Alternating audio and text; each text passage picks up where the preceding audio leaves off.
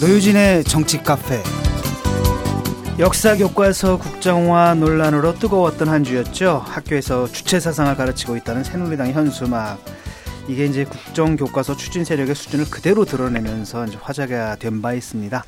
주말엔 학생들까지 거리로 나섰습니다. 올바른 역사를 배우고 싶다. 이런 플래카트를 내걸고 교복을 입고 행진하는 학생들 모습 보셨을 겁니다. 국정화를 반대하는 대자보와 국정교과서 집필을 거부하는 교수, 일선 교사들의 선언도 들불처럼 번져나가고 있습니다. 처음에는 별 생각 없이 그냥 수능 준비 쉬워지고 좋은 것 아닌가 이렇게 생각하던 시민들도요. 이제 논란이 커지면서 점점 문제의 심각성을 이해해가는 분위기입니다.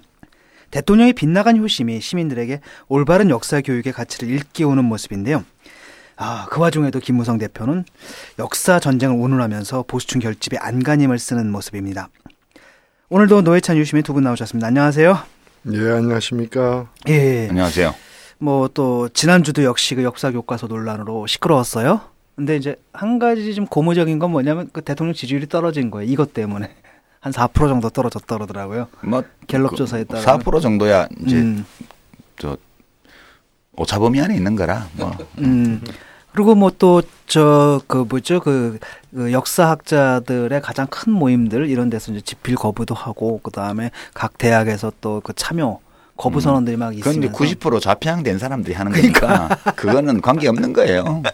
예, 그렇게 할 줄로 이미 알고 있어서 김무성 대표는. 예, 예. 김무성 대표의 명언 중에 하나죠. 90%가 좌파다. 또 이런 식의 명언도 또 깨알같이 남기셨습니다. 어떠셨어요?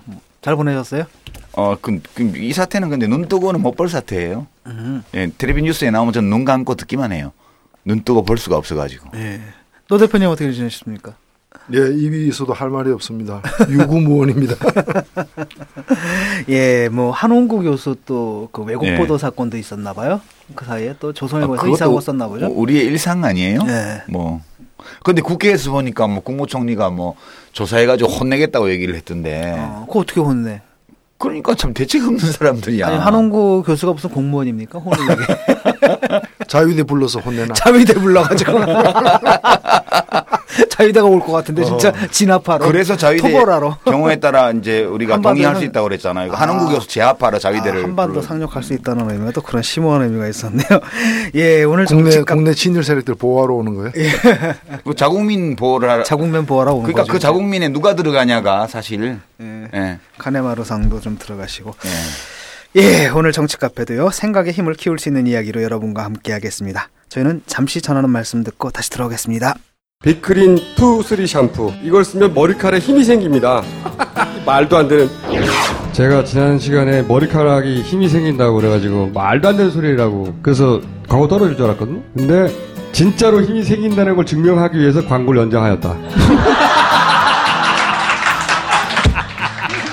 좋아! 그럼에도 많은 분들이 구매해 주셨습니다. 그리고 구매 후기를 통해 인정해 주셨습니다. 딴지마켓 재구매율 53%에 빛나는 빅그린 투쓰리 샴푸 23일 후 변화가 없으면 100% 환불해드리겠습니다. 지금 바로 딴지마켓에서 확인하세요. 안녕하세요. 정의로운 대한민국을 꿈꾸는 조광래 중고차의 대표 조광래입니다. 내 차를 어떻게 팔아야 할지 또 좋은 중고차를 어떻게 사야 할지 막막하시죠? 중고차는 믿을 수 있는 딜러를 만나는 것이 가장 중요하답니다. 그래서 여기 조광래 중고차가 정직하고 투명한 거래를 약속합니다. 대표 번호 1800-9538. 한 번 더. 1800-9538. 고맙습니다. 유시민의 타임라인.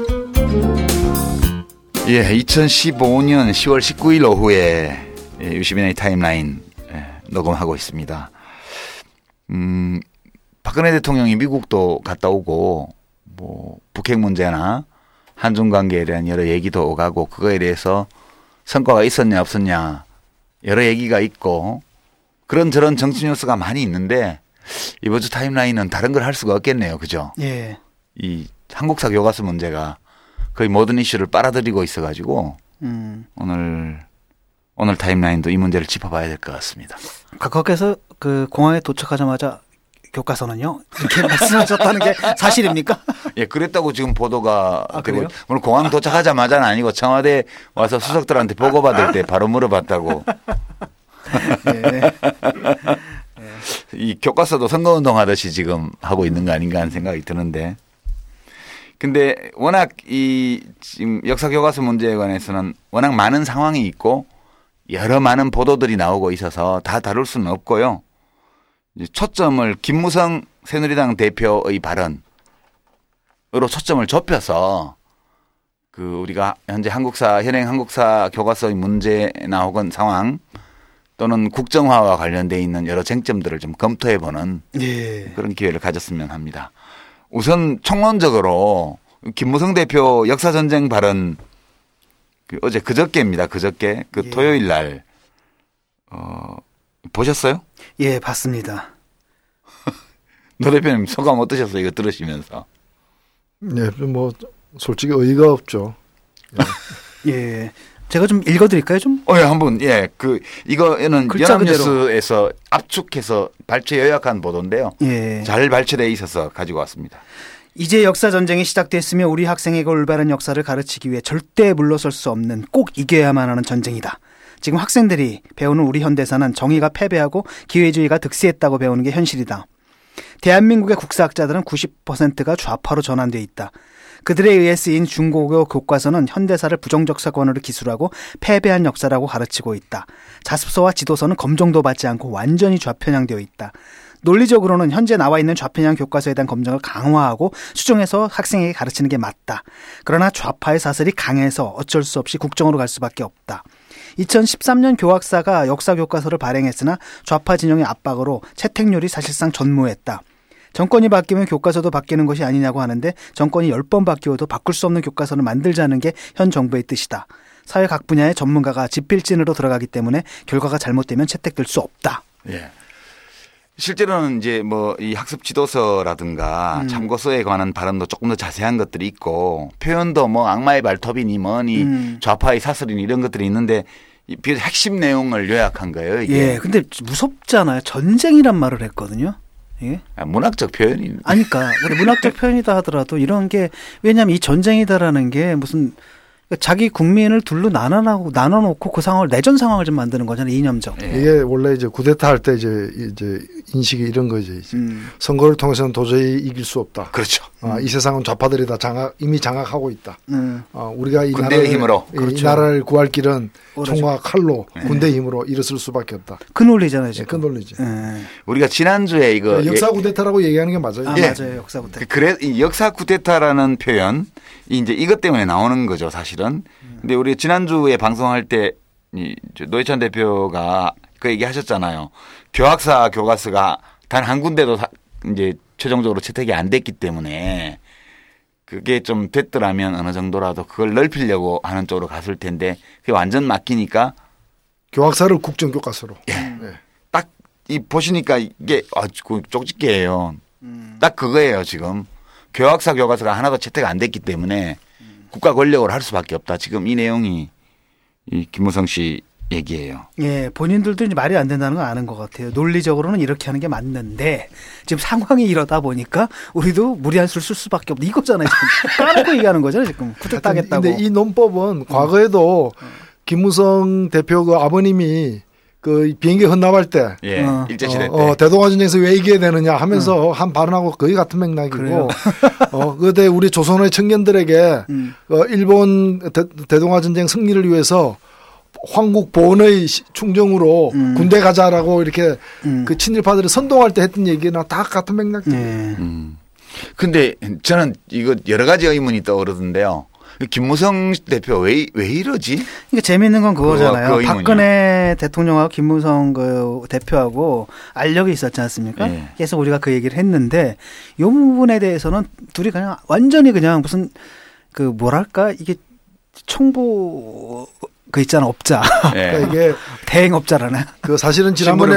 뭐 어. 오픈 프라이머리 등 해가지고 정치적 위기에 사실은 봉착을 했잖아요. 예. 또 구- 아, 국민 안심제 안심번호 예. 어 그게 또 동의를 하고 이러면서 이제 위기에 봉착한 상태에서 어 강하게 이렇게 청와대에서 나오니까 이제 수그러들면서 이 역사 교과서 국정화를 이제 하나의 이제 구명보트를 발견한 거지. 예. 예. 지금 그 구명보트에 올라타듯이 이 음. 국정화 교과서에 올라탄 거지. 예, 동맹 상태예요, 거의 지금 보면은 거의 뭐. 동맹 같지는 않고요. 예. 뭐 표현을 그렇게 할 수는 있는데 우선 김무성 대표가 왜 역사 전쟁의 그 현장 사령관 역을 자임하고 나섰을까? 음.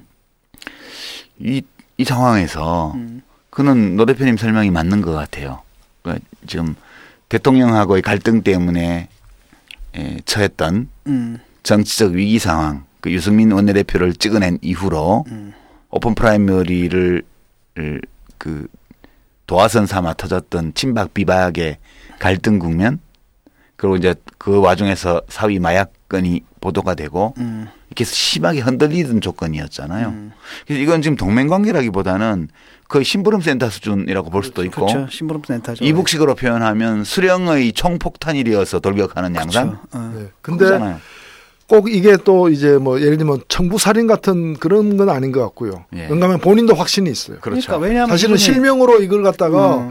국정교과서 옹호한 사람은 그 김무성 대표 한 사람밖에 없고요. 내놓고 그 다음에 배우로는 이제 박근혜 대통령이 있는 거고 음. 이두 사람이 가장 강력한 어 이제 진원지나 다름없는데 동맹이라기보다는 뭐그 뭐 일을 대신해 주는 집사 역할을 하는 거죠. 예. 그 김무성 그 대표 같은 경우에는 그 전부터 벌써 오래 전부터 국회 내에서 뭐 역사 교과서 이거 가지고 뭐 의원들 모임 만들고 막 이랬지 않습니까? 예. 그렇기 때문에 이게 단지 그냥 대통령 말 받아가지고 하는 것 정도가 아니라 본인의 그 신념하고도 일치하는 부분이 있는 것 같아요. 마침 청와대가 나서서 나서서 해주니까 예, 실어주면서. 이슈로 들고 나왔기 때문에 음, 언제든지 총폭탄일이어서 돌격할 준비를 갖추고 있다가 지금 예. 나온 거죠. 그렇게 보는 게 합리적인 것 같아요. 근데 우리가 이제 무조건 김무성 씨의 그 행동을 욕할 수는 없어요. 이 사람 말이 맞는 걸 수도 거일 수도 있잖아요. 어떤 면에서? 아니 그러니까 검토해 봐야지. 근데 제가 볼 때 그 친일과 그, 그, 그 노림수는 뻔하잖아요. 예. 친일에 대해서도 불가피했다는 걸 좀 이해해 달라. 그쵸, 그또 얘기죠. 독재에 대해서도 독재는 잘못됐지만은 또 잘한 일도 있지 않느냐. 음. 그래서 균형 있게 써달라는 얘기인데 이걸 갖다가 그럼 친일에 반대하고 독재에 반대하는 거는 다 좌파냐. 음. 제대로 된 우파라면 우파도 반대해야 되는 거 아니에요? 음. 아니 근데 그 이제 실제 교과서는 네. 되게 균형 있게 써져 있거든요. 아 그러니까 그러니까요. 그 지금의 교과서야말로 예. 좌파의 시각으로만 쓰여진 게 아니라고 저는 보는 거고 예, 그러니까 어, 보수 진보를 떠나서 건강한 어떤 역사 인식의 국민적 합의를 이루어진 거 아니에요? 친일이니 도- 독재니 하는 그러니까 거는. 이분들이 이제 결국 그거잖아요. 그러니까 친일 독재 저 욕만 하지 마라. 올바른 친일도 있고 올바른 독재도 있었다. 이 얘기잖아 결국은. 불가피한 친일, 균형 그러니까- 있는 독재. 그렇지. 어. 올바른 독재라는 말이 성립되나요? 그러니까 그게 올바른 거지. 균- 균형 있는 독재. 응. 하여튼 그런데 이게 지금 내용을 그 이 사실에 부합하는지를 한번 살펴봐야 될 것 같아요. 근데 재미난 일이 있었는데 며칠 전에 댓글 부대 있잖아요. 예. 댓글 또 부대가? 예 새누리당 댓글 부대가 과거에 이제 10알단 이런 걸로 좀 나타나기도 하고 그다음에 이제 국정원이나 정보사. 이제 정보 군 정보사나 기무사나 이런 국가기관의 댓글 부대도 좀 나타났고 민간 기업하고 용역 이렇게 해가지고 한 것도 일부, 일부 나왔잖아요. 예. 그 국정원 직원이 직접 뭐 댓글 달고 이런 것도 다 나왔고 나왔는데 이게 지금 약간 변형된 형태로 댓글 조직이 계속 가동되고 있는 것 같아요. 그래서 어, 여러 유권자 집단에게 맞는 형태로 이 김무성 대표가 한 이 발언 이거를 응용해서 그 각각의 작은 유권자 집단에 적합한 형태로 변경한 다음에 음. 지난 대선이나 총선 때도 카톡으로 이걸 많이 유포를 했어 했는데 음. 이번에도 역시 카톡으로 이걸 돌리고 있어요. 음. 그래서 특히 이제 교회 쪽에 돌아다니는 카톡이요. 음. 그러니까 교회 쪽 카톡방에 교우들 카톡방에 막 달리는 그거를 누가 발견을 하고 저 서울 강남 대치동에 엄청 잘 나가는 학원 강사예요. 음. 심용환이라는 분인데 나이가 이제 마흔 정도 되는 분이고 15년 넘게 세계사, 한국사 이런 거를 사회탐구 영역 강의를 해온 사람이고 책도 많이 내고 그런 사람이더라고요. 알아보니까. 음.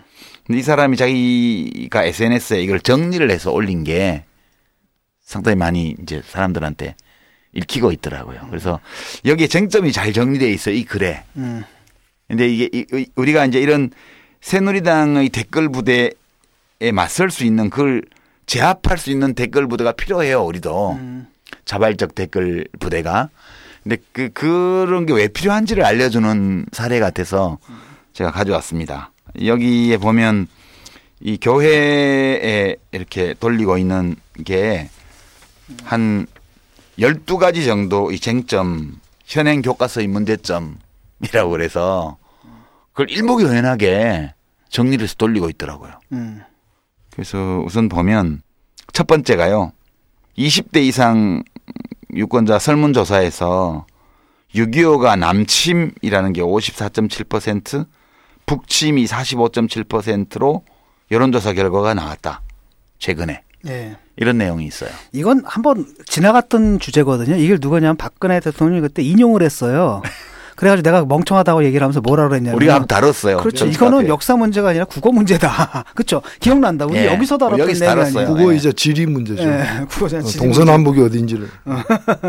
그렇게 얘기를 했고 만약에 이제 침략한 쪽이 어느 쪽이냐라고 예. 북한이나 남한이냐라고 물었으면 다른 대답이 나왔을 거다라고 얘기하고 99.99% 북한이 침략했다고 그렇죠. 나오죠. 그렇게 나가면 넘어가는 건데 그러니까 사실은 이제 중요한 게 뭐냐면 지금 역사 드라 이- 역사 드라이브를 걸고 있잖아요 대통령에.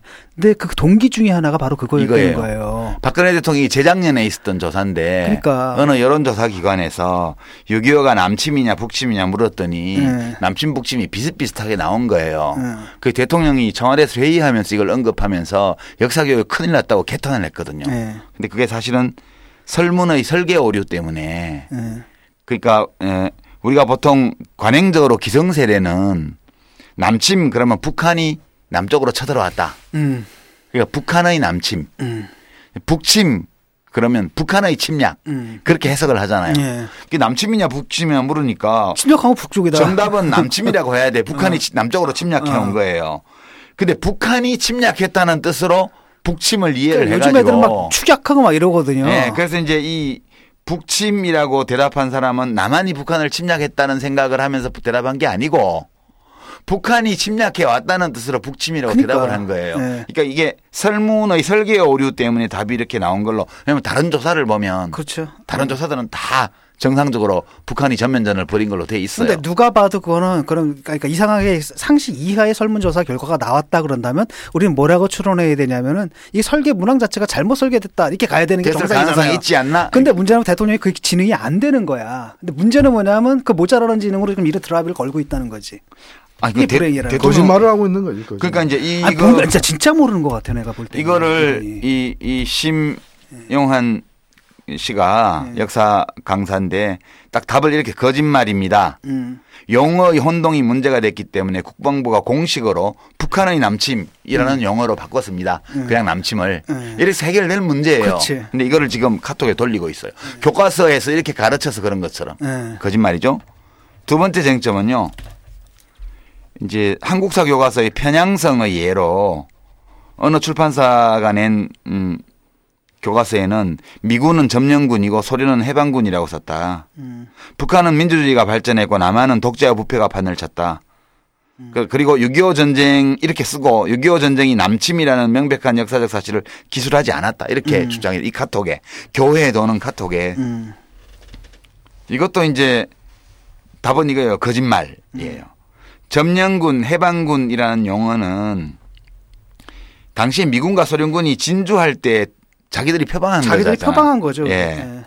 그리고 교과서에는 이런 표현이 아예 나오지도 않아요. 이 무슨 그 북한에는 민주주의가 발전했다든가 남한에서는 독재와 부패가 판을 쳤다든가 이런 거 없고 6.25 전쟁의 진행과 관련해서도 남침이라는 사실을 기술 안 한 게 아니고 북이 전, 전면전을 벌여서 남침을 했기 때문에 낙동강으로 전선이 밀려갔다가 인천, 인천 상륙작전이 벌어지면서 압록강으로 갔다가 중국 군대가 참전하면서 흥남철수하고 일사후퇴해서 다시 서울을 뺏겼다가 또 찾고 이 과정이 다 서술돼 있어서 정확하게 배우고 있습니다. 이게 답이에요. 아니, 아니 그러면 북침으로 배우고 있다라고 하면 저기 북침한 게 없잖아요 남침에서 낙동강도서로 밀려나는 게 북침이냐는 거예요. 그러니까요. 그러니까 이것도 지금 이, 이 카카오톡에 돌고 있는 북침했는데 낙동강까지 밀렸다 이게. 그럼 어디서 부산에서 부산에서 침략한 거야? 이런 거 이제 그 코미디를 하는 거예요. 그러니까 이게 두 번째 쟁점이고요. 세 번째는 이 카톡에서 카톡 메시지에서 주장하는 게 대한민국의 주적은 북한이 아니라 미국이고 북한 핵무기는 자랑스럽게 생각해야 한다고 교과서가 기술하고 있습니다. 그런 기술이 있어요?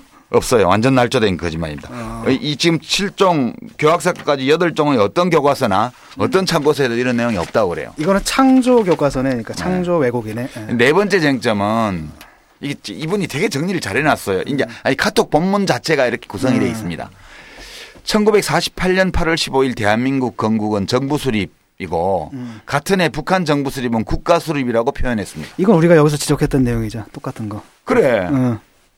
이게 이렇게 둘 다 정부 수립이에요. 그러니까 이게 또 거짓말인데 여기서 국가 수립 또 다른 국가가 수립되었다 이 말은 그렇지. 한반도 위에 두 개의 국가가 사실상 섰다는 뜻이에요. 네. 그다음에 그 1948년 8월 15일 대한민국 건국은 정부 수립이 맞죠. 왜냐하면 우리는 국가를 이미 수립했거든. 그렇죠. 1919년에. 1919년에 이미 대한민국이 수립되었기 때문에요. 또 설, 걸, 건국을 했다면 이거 다른 국가가 되는 거고. 어. 아니 이제 8월 15일 1948년 정부 수립을 국가 수립이라고 하면 음. 그러면 남북한이 동등해지는 거예요. 예. 오히려 음. 둘 다 같은 해에 그쵸. 국가 가 수립된 예. 거니까. 예. 근데 그렇게 되면은 그러니까 그 정통성이 1919년의 그 대한민국 임시정부를 갖다가 북- 조선노동당은 인정 안 하는데 하는 거죠. 우리도 인정하지 말자라는 그렇지. 게이 사람들 주장하는 그렇죠. 거죠. 그렇죠. 예. 우리는 어, 임시정부 대한민국 임시정부를 인정하는 대한민국이고 예. 북한은 인정 안 하기 때문에 국기도 새로 만들었고 그렇죠. 어. 원래는 걔네들도 뭘 썼냐면 태극기 썼어요 처음에는 음. 그 태극기 쓰더라고요 북한에서도 그러다가 이제 완전히 완전히 다른 국가를 만든 거죠 그러니까 헌법까지. 1948년 8월 15일을 8월 15일을 건국 기념일로 하려면 헌법 전문부터 고쳐야 돼요. 그치 헌법 전문을 고쳐야 되는 거죠. 그러니까 이것도 이제 이분이 거짓말이라고 정확하게 지적을 했고요. 음. 그다음에 다섯 번째 쟁- 이제 이 카톡에서 주장하는 게 의도적으로 국가의 정통성을 북한에 두고 있습니다. 이것도 완전 날조고요. 완전 날죠. 예. 여섯 번째는 박정희 경제개발은 군사 독재 연장 수단이요. 김일성의 정적 숙청은 사회주의 가꾸기로 기술했고 새마을 운동은 유신 체제를 정당화하기 위한 수단이고 북한 천리마 운동은 경제 건설로 표기했습니다. 이렇게 썼어요 카톡에. 이것도 거짓말이죠. 예. 왜냐하면 실제 교과서에는 이렇게 서술해 있지 않았고요. 그다음에 김일성의 정적 숙청은 기본적으로 단원 자체가 김일성 1인 체제 구축 이렇게 표시를 해놨대요. 음. 뭐 우리도 교과서를 다 안 봤는데 이 학원 강사분은 모든 종류의 교과서를 다 참고서까지 다 살펴봤대요. 음. 북한의 독재에 대해서 명확하게 표현하고 있고 그다음에 그 새마을 운동은 1970년 유신은 1972년 이제 시작됐으니까 음. 이거를 거꾸로 이렇게 유신 체제가 새마을 운동보다 늦게 시작된 건데 음. 이렇게 서술했을 리가 없지 않냐 음. 이런 내용이에요. 음. 그다음에 일곱 번째는 전두환의 삼천 교육대는 가혹하게 비판하면서 북한의 3대 세습 독재 정권이나 정치범 수용소의 인권 유린에 대해서는 전혀 말하지 않습니다. 음. 우리 교과서가 이렇게 카톡에 돼 있어요. 이것도 정말 교과서를 안본 사람들은 음. 판단할 수 없죠. 근데 이분의 설명으로는 이거 다 거짓말이래요. 우선 교과서에서 현대사 비주 현대사의 이97% 이상이 다 대한민국 역사를 다루는 거래요. 음. 북한 역사는 조금밖에 없대요. 음. 그러다 보니까 균형을 따지면 대한민국 역사에 대해서 많이 얘기할 수밖에 없다는 거예요. 예, 이제 그러다 보니까 자유민주주의 국가인 대한민국에서 인권 유린이나 민주주의 파괴가 이루어졌던 일들에 대해서 비판적으로 기술할 수밖에 없는 거다. 음. 근데 에, 기술 내용이 지극히 적은 북한에 대한 그런 압축된 기술과 이걸 비교를 했어요. 근데 뭐 독재라는 표현은 스물 몇 번 나오고 뭐 이런 식의 김무성 씨 얘기가 그런 거예요. 북한을 독재라고 욕한 거는 몇 번 안 되고 음. 기술 분량 자체가 현대사는 97대 3으로 우리 대한민국에 관한 거기 때문에 음. 그렇다는 거죠. 아 그러면 4.19 때 학생들이 경무대학까지 가가지고 이승만 독재에 물러가라라고 한 것은 좌경이다 이거야. 왜 김일성 독재에 대해서는 언급 안 했느냐. 어. 그 얘기가 똑같은 얘기 아니에요. 그런 얘기죠. 예. 그 다음에 이제 여덟 번째는 요게 이제 교회 카톡이었어요. 교회 버전이에요. 이게 새, 하나, 새누리당 주장에. 교과서는 반기독교 성향이 강하고 근현대사에 기여한 기독교 업적들은 빠져 있거나 대폭 축소했습니다. 이렇게 돼 있는데 거짓말이래요. 음. 이 한국사 교과서 자체가 대한민국사기 때문에 종교 관련 서술은 기독교고 불교고 다른 종교를 불문하고 다 적대요. 근데 그 굳이 분량으로 따지면 개신교 관련 관련 분량이 제일 많대요. 선교사들이 학교 세우고 병원 세운 얘기 다 나오고 알렌, 헐버트 이런 선교사 얘기 다 나오고요. 신민회도 기독교 탄압 운동으로 서술되어 있고요. 다른 종교에 비해서 기독교가 차별받는 게 하나도 없답니다. 음. 참. 이거는 이제 8번은 이 카톡 내용 전체를 교회 다니는 분들이 쉽게 수용할 수 있도록 하기 위한 맞춤형으로 유도체. 유도체로 이렇게 음. 지금 해놓은 거고요. 네. 그다음 교육부가 이제 2013년도에 8종의 한국 교과 한국사 교과서에 대해서 829건의 오류와 편향에 대해 수정 보완을 지시했지만 따르지 않고 있습니다. 이렇게 써 있는데 다 거짓말입니다. 이 시정 명령은 교학사 교과서에 오류가 문제가 되니까 다른 교과서도 오류가 있다고 해서 트집 잡으려고 교육부가 만든 거고요. 건수도 훨씬 적고요. 829건이 된 거는 교학사 뉴라이트 교과서가 유일하다는 그건 안 고쳐도 되잖아요. 이미 폐기됐으니까. 예. 그다음에 뭐 그다음 소소한 것들인데 교과서 집필진의 대부분이 예, 그 특정한 사람 집필진이 교과서 집필을 독과점하는 구조고 전교조 소속 교사 10명이 포진해 있다. 이런 내용인데 이거 다 거짓말이랍니다. 이게 교과서 집필진의 절반 가까이가 대학 교수고요. 네. 예, 나머지 절반 조금 넘는 숫자가 이제 현장의 교사들인데 네. 이 책을 출간하는 과정에서 검인정으로 진행하기 때문에 이게 이렇게 특정한 사람들이 교과서 검인정 교과서 일곱 종을 다 독점하는 것은 근원적으로 불가능한 얘기다는 거죠. 그다음에 정교조 교사인 집필진이 있을 수는 있지만 음. 그 교사 마음대로 교과서를 쓰는 게 아니다 이게 기본적으로 이 정부의 그 교과서 집필 지침에 따라서 출판사가 이것을 지휘하면서 쓰는 거기 때문에 이 구조상 불가능한 얘기라는 거고요. 음. 그래서 이제 이 카톡 글의 마지막으로는 한국사 교과서를 국정으로 바꾸어야 한다는 목소리가 높아지게 된 것은 필연적인 결과다 이렇게 돼 있습니다. 이것도 이제 이건 뭐 이 정부가 주장하기 전에는 논란이 없었, 없었어요. 예. 그 다음에 이제 마지막 결론이 올바른 역사와 진리의 토대 위에 북한 구원 통일 한국을 이루어야 합니다.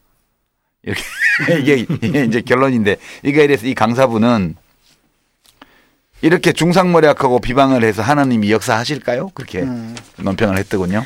야, 근데 이게 진짜 예. 완전히 그 파렴치할 정도로 왜곡돼 있고 파렴치하네요. 왜곡이. 아니고 거의 다가 허위사 허위 허위예요. 날조에다 그러니까 예. 이게 뭐 해석의 문제가 보통은 이제 해석이잖아요. 근데 이게 해석의 문제가 아니라 그냥 없는 사실 날조부터 뭐 아주 파렴치하네요, 그냥 내용이. 근데 이제 이런 식으로 새누리 정부의 입장이잖아요, 근데. 이게. 예, 새누리당과 정부의 입- 교육부의 입장을 이렇게 허, 허위로 이렇게 된 것들인데 이거를 사실처럼 포장해서 네.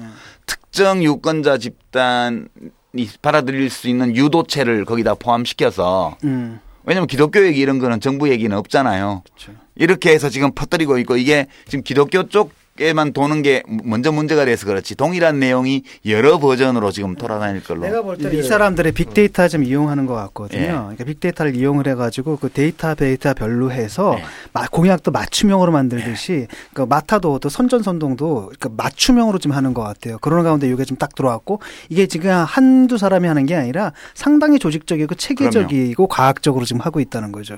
지금 우리나라 이 SNS 중에서 이 트위터나 페이스북보다도 카톡 이용자가 훨씬 더 많아요. 예. 한 2,500만 정도 기성세대들도 다 쓰는 거고. 기성세대들이 더 많이 쓰는 예. 예를 들면 그게 이제 카톡이고 그래서 작년 세월호 사, 사태 때도 똑같았어요. 똑같은 식으로 예. 해가지고 이 왜곡하는 역선전을 갖다가 카톡을 통해서 유포를 하고 자기들끼리는 재미를 봤다는데 예. 음. 이제 그런 일이 지금 다시 벌어지고 이건 뭐 국가 어떤 기관 이런 부분이 관련이 안 돼 있겠어요. 저는 어, 돼 있다고 보죠. 예. 이게 소위 말하는 저강도 전략 예. 이런 거잖아요. 음. 총칼 안 쓰고 이렇게 여론으로다가 어, 사실을 호도해 버리는 거죠.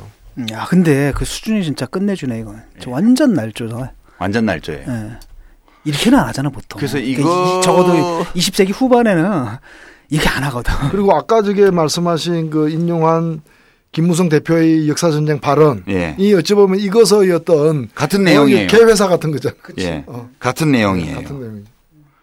근데 이제 걱정이 되는 게 세월호 때도 어 시민단체나 이런 데서 개별적으로 다 대응을 했지만 항상 늦잖아요. 이렇게 유언비어를 유포를 하고 나면 이 허위 선동을 하는 데는 열 줄이면 충분하지만 해명하는 데 이거를. 반박하는 데는 백 줄의 증거 제시가 있어야 되잖아요. 음.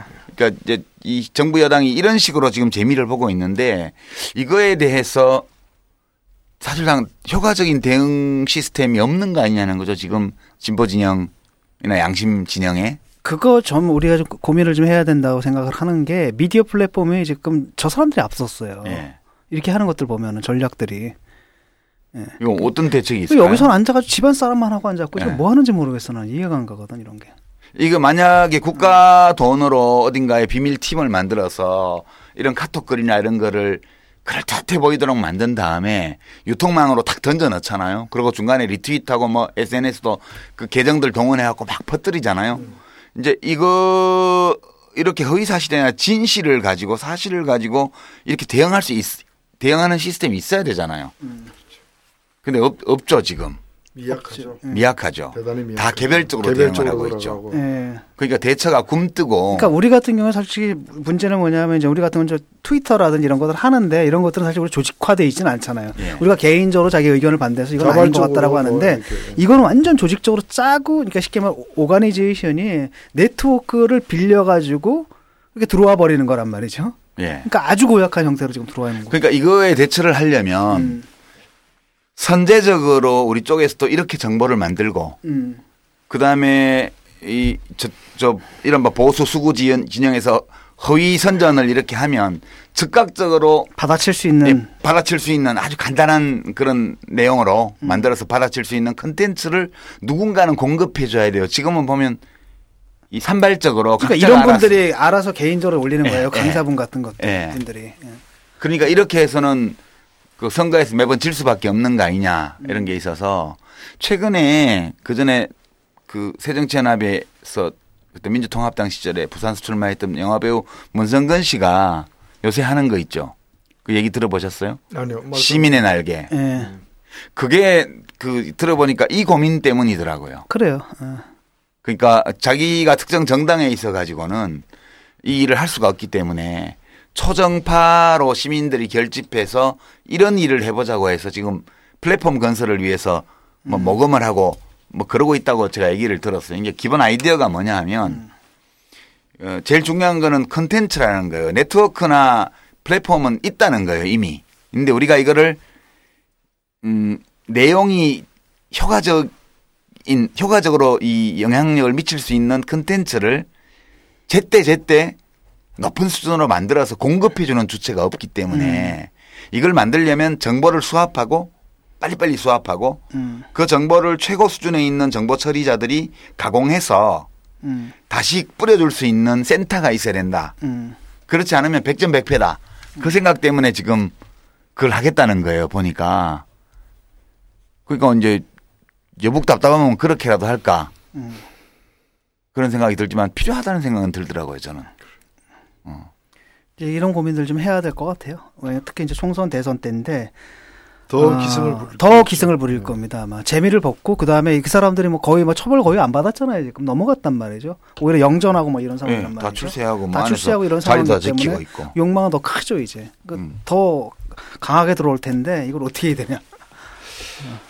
그래서 지금 각자 대응을 하고 있는데 어제 문재인 새정치연합 대표도 그렇고 안철수 의원도 그렇고 이제 좀 정면 대응을 했어요. 그 친일 독재의 후예들이 역사를 왜곡하려고 한다고 그거에 대해서 뭐 금도를 넘어서 뭐 인신공격했다고 김무성 씨가 또 음. 반박을 하고 그러던데 인신이 문제가 많으니까 인신. 어, 그 문제 많은 인신이 문제지요. 예. 근데 이 김무성 대표의 발언 중에 우리 진 교수가 특별히 좀 지적하고 싶은 게 있지 않으세요? 이렇게 아까 같이 읽어봤던 그 10월 17일 발언. 뭐 전쟁 문제, 뭐 예. 전쟁이라는 이 레토릭이다라는 게 이건 뭐 사실 뭐 내전 선동이란 말이죠. 쿠데타 선동인 것 같고 그다음에 90%가 좌파다. 뭐 등등등등. 그러니까 이 사람의 좌파는 반일, 반독재가 좌파라는 거 아니에요. 음. 음. 독재 반대하고 친일에 반대하는 게 좌파라는 것이죠. 그렇다면은 우리가 가야 될 길은 좌파지 이제. 그 이제 중국어 교과서가 현대사를 부정적인 사관으로 기술하고 그러니까 자학 사관이라는 말도 썼고요. 이게 아베가 쓴 용어잖아요. 자학사관이 일본 극우파들의 논리죠. 예, 이게 이제 그 역사 수정주의자들이 늘 하는 얘기가 그거거든요. 음. 독일에서도 예를 들어서 우리가 반성하자, 600만 독 유태인 학살한 건 잘못 뭐 잘못된 거 아니냐 반성하자라고 하면 자학사관이다 이렇게 나오거든요. 음. 왜 우리 스스로에 대해 자부심을 갖지 못하고 스스로 학대하느냐. 근데 일본 애들도 마찬가지고 과거에 남경 학살, 뭐 위안부 문제, 뭐 이런 거 얘기를 하게 되면 자학사관이다. 그러니까 일본 내에서도 그거 반성하자고 하는 양심 세력들이 있잖아요. 예. 그 사람들을 공격할 때 이제 자학사관이다.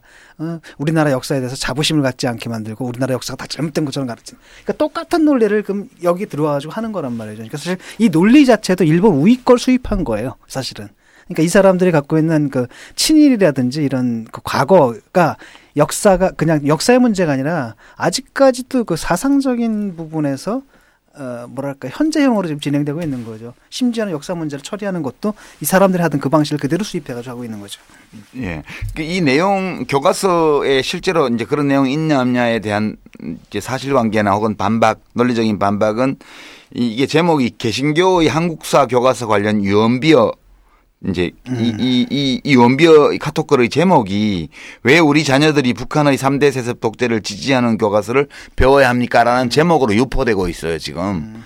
그래서 이제 궁금하신 분들은 심용환을 검색하거나 개신교의 한국사 교과서 관련 유언비어를 검색하거나 또는 왜 우리 자녀들이 북한의 3대 세습 독재를 지지하는 교과서를 배워야 합니까? 이걸 검색해 보시면 그 카톡 글 내용과 반박 내용을 다 보실 수가 있고요.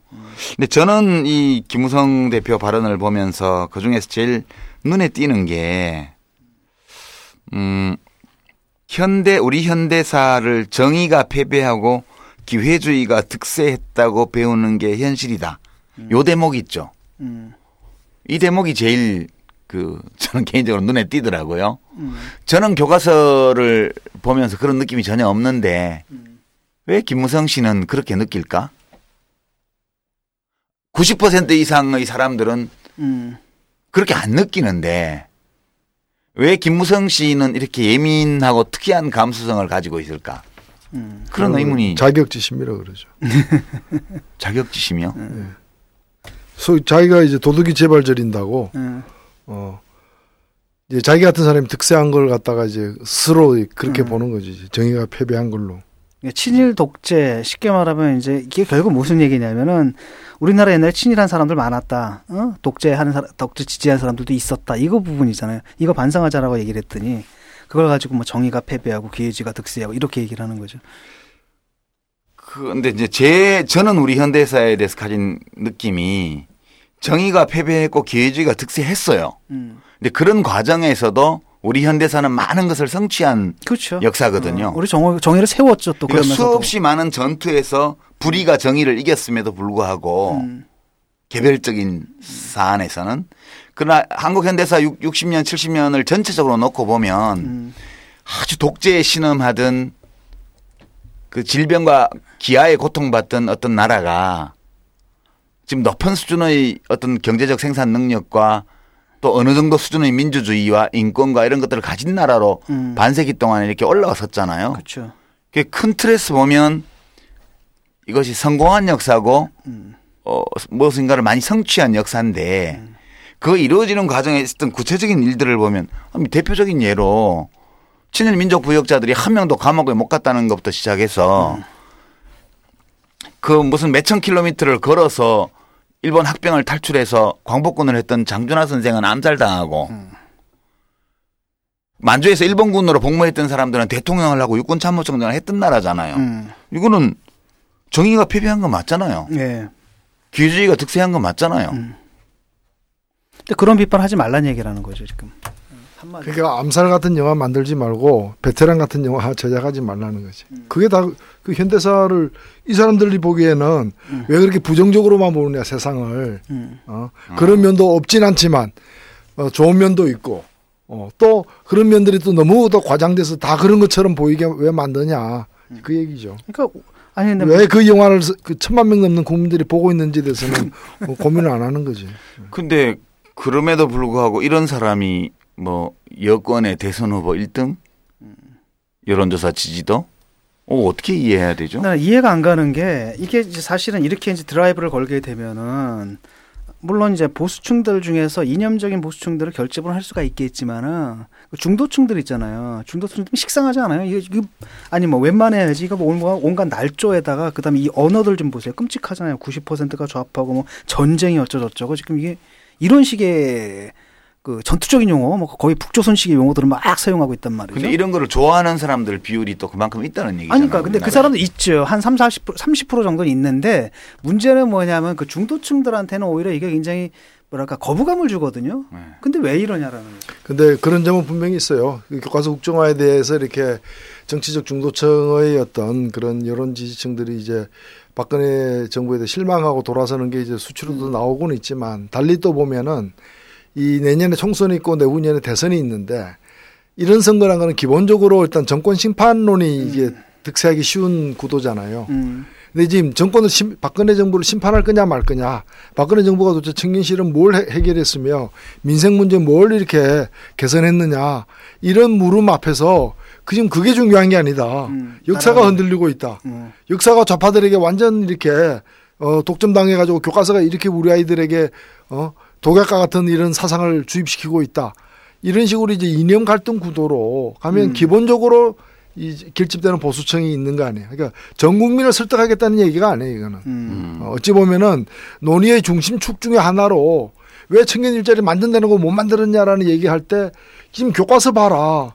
우리 아이들이 이렇게 섞어가고 있다. 일종의 프레임 전쟁이라는 그렇죠. 거죠. 그런 측면은 분명히 있는 거죠. 그 그러니까 노림수가. 박근혜 정부가 지금 이념으로 국민을 갈라치기 해서 통치를 하는 방식으로 지금 하고 있잖아요. 모든 문제에서. 이제 김무성 씨도 이 프레임 속으로 들어온 건데 결국은 두 사람 박근혜 대통령과 김무성 집권당 대표의 역사 의식이 일치하는 점도 있고 그리고 서로 정치적 이해관계가 대립하던 와중에 이 문제로 말하자면 혼연일체가 되어서 역사 전쟁을 수행을 하는 이 과정은 결국은 김무성 씨가 박근혜 대통령을 향해서 나 괜찮은 남자 아니에요? 이렇게 어필하는 것처럼 저는 보이는데 어, 그런 측면이 분명히 그 자기 구명 그게 아까 구명 뭐 운동에 자기 운동. 아. 구명을 넘어서 예, 자기 구명 운동이지. 음. 나 믿을만 하지 않아요? 음. 당신 아버지 제사를 계속 지내주고 음. 당신의 노후를 보장해줄 남자로 보이지 않습니까? 라고 프로포즈하는 느낌이 전 좀 들어요. 생존권 투쟁이라고 하죠. 그래서 사실 제가 볼 때는 뭐 프레임 전쟁이라는 측면도 있지만 이번 역사 이거 전쟁에는 그러니까 박근혜 대통령 개인의 문제인 것 같아요. 그러니까 이게 사실 이성적인 판단 뭐 이런 거라기보다도 그 부분도 물론 있겠지만 그보다도 더 중요한 건 뭐냐면은 그러니까 내가 임기 끝나기 전에 그 교과서 하나 만들어 가지고 아버님 영전에 바치겠다.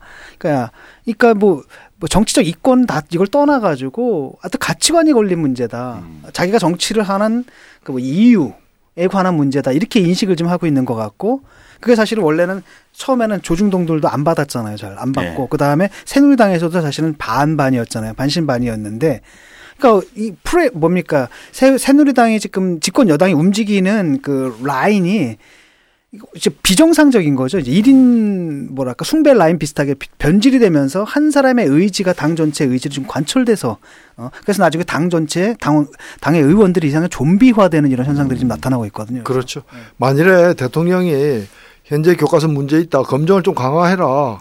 강화해야 되지 않겠냐 이래서 막 또 검정 강화가 당론으로 돼가지고 그렇게 갔을 거예요. 음. 어, 누구도 검정 강화 해봤자 소용 없습니다. 국정화 해야 됩니다. 이렇게 얘기하지는 않았을 거라고. 그러니까 이건 전적으로 대통령의 의중이 실린 어떤 일의 추진인 거죠.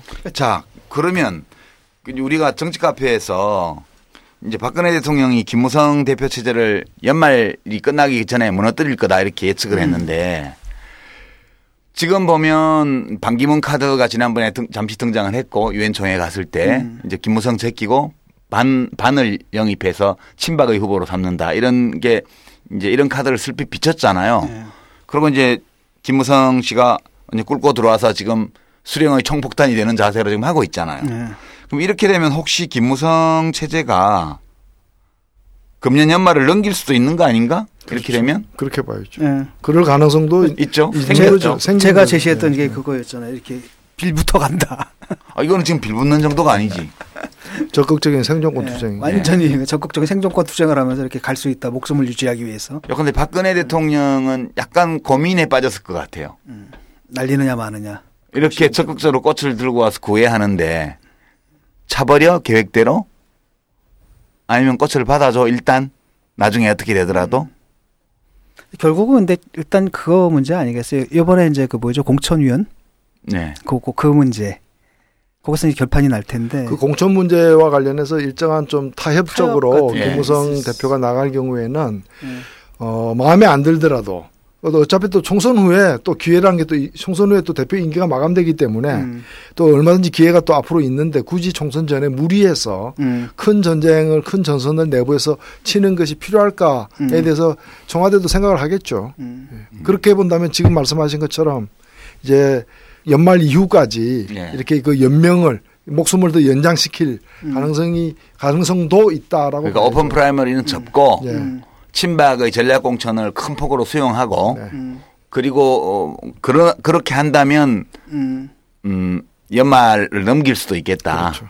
그런 거죠. 일단 뭐 자기가 뭐 오픈 프라이머리로 뭐 정치 생명을 걸겠다는 얘기는 이제 그러니까 정치 생명이 끝난 좀비 대표인 거죠, 이제. 뭐 좀비라고 하지 마세요. 기분 나빠요. 본인이 들으면.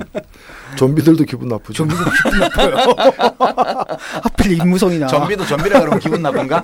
아니 한무성 하필 김무성이냐 이거지 좀비들이. 그러면 자 이렇게 해서 김무성 대표가 연말 붕괴의 어떤 시나리오와 달리 자기의 대표권 대표 자리를 총선 때까지 연장하는 데 성공했다고 치죠. 어 그러면 박근혜 대통령이 결국은 자기 후임자 후보로 대통령 후보로 김무성 씨를 승인할까요?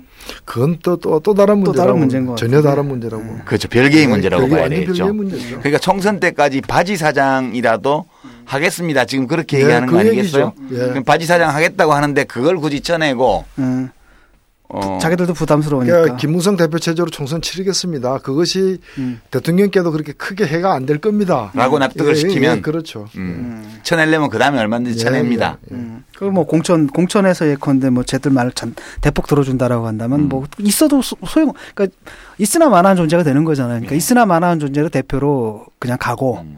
그다음에 김무성 대표 같은 경우에는 일단 그걸 통해 가지고 있으나 마나한 존재다 하더라도 일단 대표 자리 유지했다가 그, 그 대선 후보가 지금 마땅한 사람들이 없으니까 그러니까 그쪽하고 약간 쇼부를 보게 되면은 그래 내가 이제 당신들한테 이렇게 해줄 수 있다는 걸 이미 보여주지 않았느냐 그래서 자기를 갖다 대선 후보로 뭐, 뭐 자리매김할 수 있다라고 생각을 하겠죠. 자기 스스로. 만약 그렇게 되면 내년 후반기는 희망적으로, 어. 반기문 카드가 현실화되냐 안 되냐가 여권의 가장 큰 이제 대선 이슈가 될 것 같고요, 그죠? 내년 연말까지가 그 유엔 사무총장 임기이기 때문에 내년 하반기 내내 그걸로 시끄러울 거예요. 예, 그리고 총선 후에 이제 그이 지도부 임기 끝나기 때문에 그 새로 지도부를 어떻게 세우느냐가 아주 주요한 이제 그 대권 구도와 또 마지막 그 이제 자기 임기 임기 말 임기 말을 관리하는 그 포인트가 될 것 같아요. 이 프라이, 오픈 프라이머리는 그 안심번호 공천이라는 변형된 형태로 김무성 대표가 문재인 새정치연합 대표하고 추석 연휴 때 합의했다가 이제 친박들한테 큰 낭패를 봤잖아요. 네. 근데 어제 오늘 아침 보도에 새정치연합의 최규성 의원이 대표 발의해서 한 70여 명 정도의 의원들이 서명한 네. 오픈 프라이머리 법안이 국회에 제출이 됐어요. 음, 거기 표현이 당원은 누구나 음, 예비 경선에 참여할 수 있다. 이렇게 해서 새정치연합 혁신안에 들어있는 공직자 평가 하위 20% 공천 배제 이 조항을 무력시키는 무력화 무력화시키는 법조항을 지금 발의를 했거든요. 이게 불씨가 돼서 다시 오픈 프라이머리에 관한 노- 논의가 살아날 수도 있나요? 근데 저는 그 그걸 살리려고 하고 있는 것 같은데 네. 핵심은 어찌 보면은 아니 오픈 프라이머리는 그 여당에서 자기들 내부 사정 때문에 제한된 거잖아요. 예. 그걸 당론으로 배척했잖아요. 거부했잖아. 그리고 혁신안이라는 것은 9월 16일 추석 직전에 당 중앙위원회를 통과한 현재로서는 당론의 당론이잖아요. 지위를 갖고 있는 네. 거고 오픈 프라이머리는 배제한 거잖아요. 그렇죠. 배제한 건데 다시 그 여당 안에서 죽은 죽은 말이나 다름없는 오픈 프라이머리를 야당에서 꺼내가지고 살리겠다고 하는 예. 이 상황을 보면 참 이게 그러니까 국민들이 정치를 불신하는 게 아닌가. 음. 도대체 뭐 하고 있는 거냐 이게 그 새정치연합의 혁신안이 뭐였지 이게? 라는 의심이 들죠. 음. 의심이 들죠. 그럼 이제까지 한 혁신은 뭐며 네. 또 당에서 통 중앙위원회가 그럼 중앙위원회에서 부결시키든가 아, 그랬어야 되는 거 아니에요. 그러니까 이 안은 지금 최규성 의원이 대표 발의한 이 안은 70명 이상의 새정치연합 국회의원들이 서명했지만 발의 서명을 했지만 당 중앙위원회 의결에 붙이면 부결되는 안이잖아요. 그렇죠. 그 자기 당의 의사결정 기관에서 이미 사실상 부결된 안을 국회에 내는 이 행태는 뭐예요 이거? 새정치 민주연합에 진짜 혁신이 필요하다는 걸 이제 강조하기 위한 액션이 아닌가. 몸으로 몸으로 증명하는. 아니 우리가 사실 우리 정치 카페에서 우리 정치 카페는 뭐 정의당에서 하는 거긴 하지만 다른 당을 우리가 지적하고 비판할 때도 일방적으로 하진 않아요. 오늘은 오늘도 김무성 대표의 발언을 진짜 거의 전문 그대로 소개를 해드리고 우리가 얘기를 했잖아요. 옆에 가게에서 불량식품 팔면요. 바로 그 옆에 가게도 피해를 봐요. 피해를 봐죠. 예. 어. 우리가 이런 얘기를 안 할 수 없는 거죠. 그러니까 새정치연합의 혁신안에 대해서 10차 혁신안까지 우리가 자세히 분석하고 설명을 해드렸잖아요. 그래서 새정치연합 어떤 당원들은 자기 당 혁신안 해설을 남우당에서 하는 팟캐스트에서 듣는다고 막 승질을 내고 그러시던데. 음, 이 사람들이 지금 어떤 꿈을 꾸고 있냐면 이런 거예요. 그러니까 이 사람 결국 비주 이른바 비주류라는 사람들 아니에요. 그래서 어, 최규성 의원이요? 예. 근데 비주류 아니죠. 아니에요. 이분은 좀 아, 다르죠. 그래요? 예. 예, 이분은 한때 친노로도 분류됐고요. 그러니까 예를 들어 가지고 혁신안 김근태계이기도 아, 하고. 그러니까 오픈 프라이머리 얘기를 하는 사람들이 야권도 야권 여권 야권에서도 흔들고 여권에서도 흔들어 가지고 여야에서 각자 흔들려는 사람들이 모여서 뭐 해보면 뭐 되지 않겠느냐 이런 생각을 좀 하는 거 그럼 아니에요? 오픈 지금? 프라이머리 주장하는 여야 의원들 다 모여서 오픈 프라이 당을 하나 따로 만들지 아예. 제가 볼 때는 이렇게 한다고 해서 오픈 프라이머리를 살릴 수 있을 거라고 본인들도 생각 안할것 그러니까 같고요. 세정연에서 지금 70명이 지금 서명을 한 거 아니에요? 그 사람들 네. 대가 어떤 사람들이겠어요?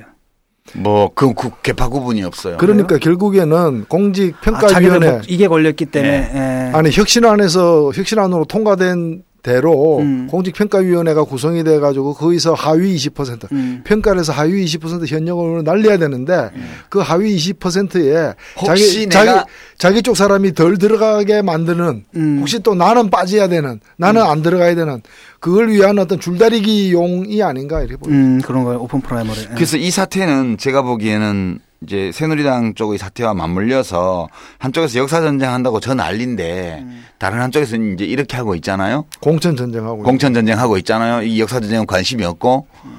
근데 사실 새정치연합이 이렇게 하면 지금 10차 혁신안까지 나왔던 그 이미 당헌 단계에 많은 부분 반영을 했고 이제 의결이 다 끝났기 때문에 당헌 단계가 된 거예요, 이미. 그게 의미가 없지 않나라는 의심을 이렇게 하게 해- 해주는 게 지금 국민들이 거의 모르고 있고 관심도 없지만 10월 28일 날 보궐선거 하는 거 있잖아요. 거기에 지난번에 우리가 소개했던 민주당 혁신안 보면 저 새정치연합 음. 귀책 사유가 자기 당에 있는 보궐선거 지역 음. 그러니까 자기 당 소속 공직자가 뭘 잘- 비리를 저질러서 음. 그 보궐선거를 하게 되면 재선거나 거기에 공천을 안 하는 혁신안이 통과가 됐잖아요. 새정치연합에서. 음. 근데 혁신안은 통과가 됐는데 지금 얘기 들어보니까 인천 부평구의 상곡동 청천동 여기에 지금 뭐죠? 인천 시의원 재선거? 예, 인천 이 광역 의원 선거죠. 그죠? 여기에 새정치연합 후보가 그 공직선거법 위반으로 당선 무효형 받아가지고 재선거하는 건데 여기 새정치연합이 후보를 공천을 했더라고요. 원래 혁신안 원안에는 예. 어, 이런 이제 그 재보궐선거에 규칙 사유가 있는 경우에는 자기 당 예. 어, 의원이 있는 경우에는 그 해당 선거구의 재보궐선거에 후보를 당에서 내지 않는다 예. 이렇게 되어 있었는데 마지막 통과될 때 통과할 때 단서를 붙여가지고 선거법 위반의 경우에는 정황을 살펴서 한다 이렇게 단서를 붙인 거예요. 헐. 근데 사실은 이 뭐 어, 이분 같은 경우에는 어, 돈을 50만 원씩 주고 뭐 도시락 사과 관련해 가지고 150만 원 주는 등 이 정치자금법의 위반 혐의로 기소돼서 법원에서 유죄를 판결을 받았거든요. 음. 그래서 정황으로 볼때 이것이 뭐 정치적 탄압 내지 어떤 뭐 그 사소한 어떤 실수로 인한 그 선거법 위반이 아닌 것 같아요. 그러기 때문에 사실은 이 후보를 공천할 지금 공천 이미 했는데 예, 이건 뭐 하는 짓인지 그러니까 모르겠어요. 이거는 그 국민들에게 소명을 해야 돼요. 왜 이 사람을 공천했으며 그 혁신이 아는 도대체 뭔가. 예. 예. 아니 정의당에서는 그 새정치연합 혁신안 보고 여기 새정치연합은 후보 안 내겠다 싶어서 빨리 후보 냈던 거 아니에요 여기? 누구죠? 그렇죠. 우리 저 기호 3번에 김상용 후보라고 김상용 후보, 지금 예. 지금 뛰고 있는데 선거운동 원래 중인데 이 지역에 또 그 시의원 했던 분입니다. 구의원 아, 그렇습니다. 구의원 구의원을- 구의원을 했던 분이죠. 예. 예. 그 자전거 타고 다니던 예, 임기 내내 4년 동안 자전거 타고 출퇴근하고 뭐 삼곡동에서 태어나서 노동운동, 풀뿌리 운동으로 성장한 아주 훌륭한 분이 있죠. 예. 근데 저는 막 아니 뭐 물론 그 이분을 저는 잘 모르지만 개인적으로는 근데 새정치연합의 혁신안이 이게 진정성이 있는 건가 하는 작은 선거긴 한데 그래도 좀 좀 조금 민망한 것 같아요 이게. 우리가 민망한 건 아니고 이제 아 옆집이지만 같이 업, 같은 업태에 종사하는 사람으로서 같은 국민으로서 예, 아, 참. 몹시 민망한. 아 진짜 몹시 민망한데 이거. 예. 혹시 혁신란을 모르는 거 아닌가? 아 여기 저 인천 시당이 아니, 아니 자, 자기들이 자기들이 본인들이. 우리가 안내를 다 해줬는데 왜 몰라요? 밖에서 꼭 들어야 되는데. 아, 우리 팟캐스트 안 듣나? 어, 이건 진짜, 아니, 뭐, 이야기가 좀 어긋났는데, 여하튼, 야권이 사실 이런 식으로 하니까 좀, 이렇게, 없는 거죠. 이렇게 지금. 역사 전쟁 한다고 개판 치는 김무성 씨가 뭐, 여론조사에서 지금 문재인 씨하고 둘이 비슷비슷하게 20% 내외에서 1등 하고 있는 거 아니겠어요? 그죠? 음. 재밌는 건 이런 거죠. 혁신안을 내봤자 사람들이 잘안 믿는 이유가 있어요. 일단은 혁신안을 나- 내게 되면은 당내에서라도 뭐 하겠습니다라고 결의를 모아줘야 되는데 당에서 디스를 해요. 보면 막 기자회견을 해 막 이래가지고 지들끼리 막 디스를 해요. 근데 지들이 막서 개인적으로 또 혁신안을 내, 뭐 안철수 같은 사람. 어. 그다음에 그다음 또 뭐냐면 오픈 프라이머리 뭐 이래가지고 또 당에서 뭐 집단적으로 움직여가지고 그 혁신안 자체를 좀 무력화시키잖아요. 그리고 마지막으로는 후보 안 낸다라더니 혁신안에서 낸 것과 전혀 상관없는 실천들을 하잖아요. 이렇게 되니까 아, 뭔 혁신이라든 간에 이젠 아예 그냥 혁신 자체가 불가능한 당이다라는 인상만 더 굳어진다라는 거죠, 지금. 그러니까 이 새정치연합에 그 당선 무효된 분 경우에는 선거운동 도와준 사람들한테 돈 준 게 이게 막 들켜가지고 음. 이, 저 유죄 선고를 받아서 당선 무효가 된 거거든. 네. 이게 참, 참 씁쓸하네요. 자, 이제 타임라인 뭐 김무성의 역사 전쟁 이거를 여러 각도에서 이제 논리의 측면에서 사실 사실관계의 면에서 음. 정치적인 측면에서 뭐 어, 여권 내에서의 권력 갈등이라는 면에서 두루두루 살펴봤습니다. 그 최종적으로 남는 의문이 아까 우리가 그럴 수도 있겠다고 했던 거 음. 일단 총선 때까지 바지 사장 역할을 하면서 김무성 체제를 존속시켜주는 박근혜 대통령의 선택이 있을 수도 있겠다. 아닐 수도 있지만 음. 그건 그렇게 잠정적으로 좀 결론을 내보고요. 그다음에 이런 식으로 해서 김무성 씨가 이 소위 역사 전쟁의 돌격대로 나서서 이렇게 해서 대중 국민 대중의 승인을 받아서 대통령이 될 수 있나? 이런 의문은 좀 남아요. 예. 이 사람 대통령 되면 어떻게 되나? 한번 상상해 보시죠. 무슨 일이 생길지. 자위대가 또 오겠죠. 자위대가 와서 주둔하는 거 아니야? 우리 정, 노유진의 정치 카페 잡으러 오나? 일단은 이제 보통 이제 선거 치를 때 되면은 또전 정권의 실정이라는 게 이제 부각이 되기 때문에 거리를 좀 두려고 하잖아요. 전 정권과. 근데 문제는 뭐냐면 그 유승민 체제, 그러니까 김무성 유승민 체제가 박근혜 체제와 좀 뭔가 다르다라는 메시지가 좀 있었는데 처음에는 예. 다 날아가고 이제 완전히 뭐 딸랑딸랑 뭐 이렇게 돼버렸잖아요. 라고 했을 때 대권 주자로서 자기 카리스마 구축하는데 아주 결정적으로 이게 힘들거든요. 아직은 여론조사에서 확실하게 나타나진 않지만 모르겠어요. 박근혜 지지자들의 이그 소위 보수층 이른바 어, 핵심 수구 수구적인 생각을 가진 사람들을 좀 모을 수는 있겠죠. 그러나 대선 후보는 과반수를 얻어야 되는데 중도층의 문제죠. 음. 외연은 좁아지는 거 아닌가요? 이렇게 되면 그러니까 경우에. 지금 여론조사 결과에서 나오지만은 어 강력한 이제 이 새누리당 지지층이 결집돼 있는 그 영남권을 예. 음. 제외하고서는 음. 영남권과 충청권을 예. 제외하고서는 특히 수도권 같은 경우에는 그 평소보다도 더이 집권 여당에 대한 반발감이 음. 확산되고 있는 음. 아, 여론조사가 그렇게 여론조사 나오- 나오고 있습니까? 그렇게 되다 보니까 총선을 앞둔 새누리당 내부의 기류에서 수도권 수도권 쪽에서는 이제 말을 거죠. 못하면서 말이라도 음. 해야지 그러면 음. 말도 못 하면서 이제 불만이 이렇게 또 또는 우려가 좀 높아져 가고 있는 그런 상황인데 사실 이제 2주 후에 이제 고시를 하게 돼 있고 또 고시를 할 것으로 지금 보이는데 고시한다 그래서 이게 기정사실화 되는 게 아니라 그 다음 단계는 이제 집필위원을 선정하는 거고 그렇죠. 그 싸움이 끝이 또 없죠. 예, 싸움이 끝이 없습니다. 그 다음에는 이제 각각의 대목에 대해서 어떻게 기술되고 있다라는 내용에 대한 논란이 이제 있을 것이고 예. 또 내년 연말까지 가는 싸움이에요 이게. 그러니까 내년 초에 교과서가 나오면 그 내용에 대한 지적과 비판이 또 계속될 거고 현장에서 역사 교사들이 음. 그걸 그대로 가르치는 게 아니라 비판적인 토론식 수업을 해버리게 되면 그걸 또 징계하려고 그럴 거라고요 교육부에서 그렇죠. 그러면 이 싸움이 교과서를 만드는 걸로 끝나는 게 아니고 일파만파 계속해서 진행이 될 수밖에 없게 그리고 돼 또. 대한 교과서가 나올 수밖에 없어요. 그것이 아니, 교과서든 뭐 장고서든. 인정 교, 교과서든 나올 수밖에 없는 것이고 한국사 연구소에서 네. 만든다 그랬잖아요. 결정적으로는 내년 총선 결과가 이 교과서의 운명을 좌우할 것이다 저는 그렇게 봅니다. 음. 총선 결과로서 좀 야권이 이렇게 음. 좀 어, 현재의 어떤 그런 이제 이 모습을 좀 탈피해가지고 총선에서 승, 앞- 승리를 해가 다수를 차지하게 되면은 그때는. 진짜 이제 진검 승부가 되는 거고 이 교과서의 운명은 아무도 수- 속단할 수 없는 거죠. 음. 그러니까 박근혜 대통령 자기 원대로 이걸 2017년 2월 달에 발행 못할 가능성도 있다. 예. 음. 네, 그래서 합니다. 그 흥미로운 게 그 역사전쟁 시작하면서 새누리당에서 야심만만하게 걸었던 플랜카드 보셨죠? 우리 아이들이 학교에서 주체 사상을 배우고 주체 있습니다. 사상을 배우고 있습니다. 그 뒤에 메롱. 그, 그 새정치연합 플랜카드가 뭐라고 걸렸는지 보셨어요? 몰라요.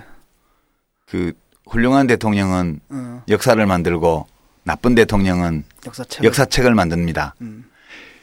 그게 제가 들은 바로는 전우용 네, 역사학자 전우용 선생이 했어. 훌륭한 지도자는 역사를 만들고 어? 저열한 권력자는 역사책을 만든다. 그 카피 바꾼다. 예, 역사책을 바꾼. 여기서 어. 바꾼다. 트위터에 그거를. 우리가 트위터에 올린 거를 여기 소개를 했잖아요.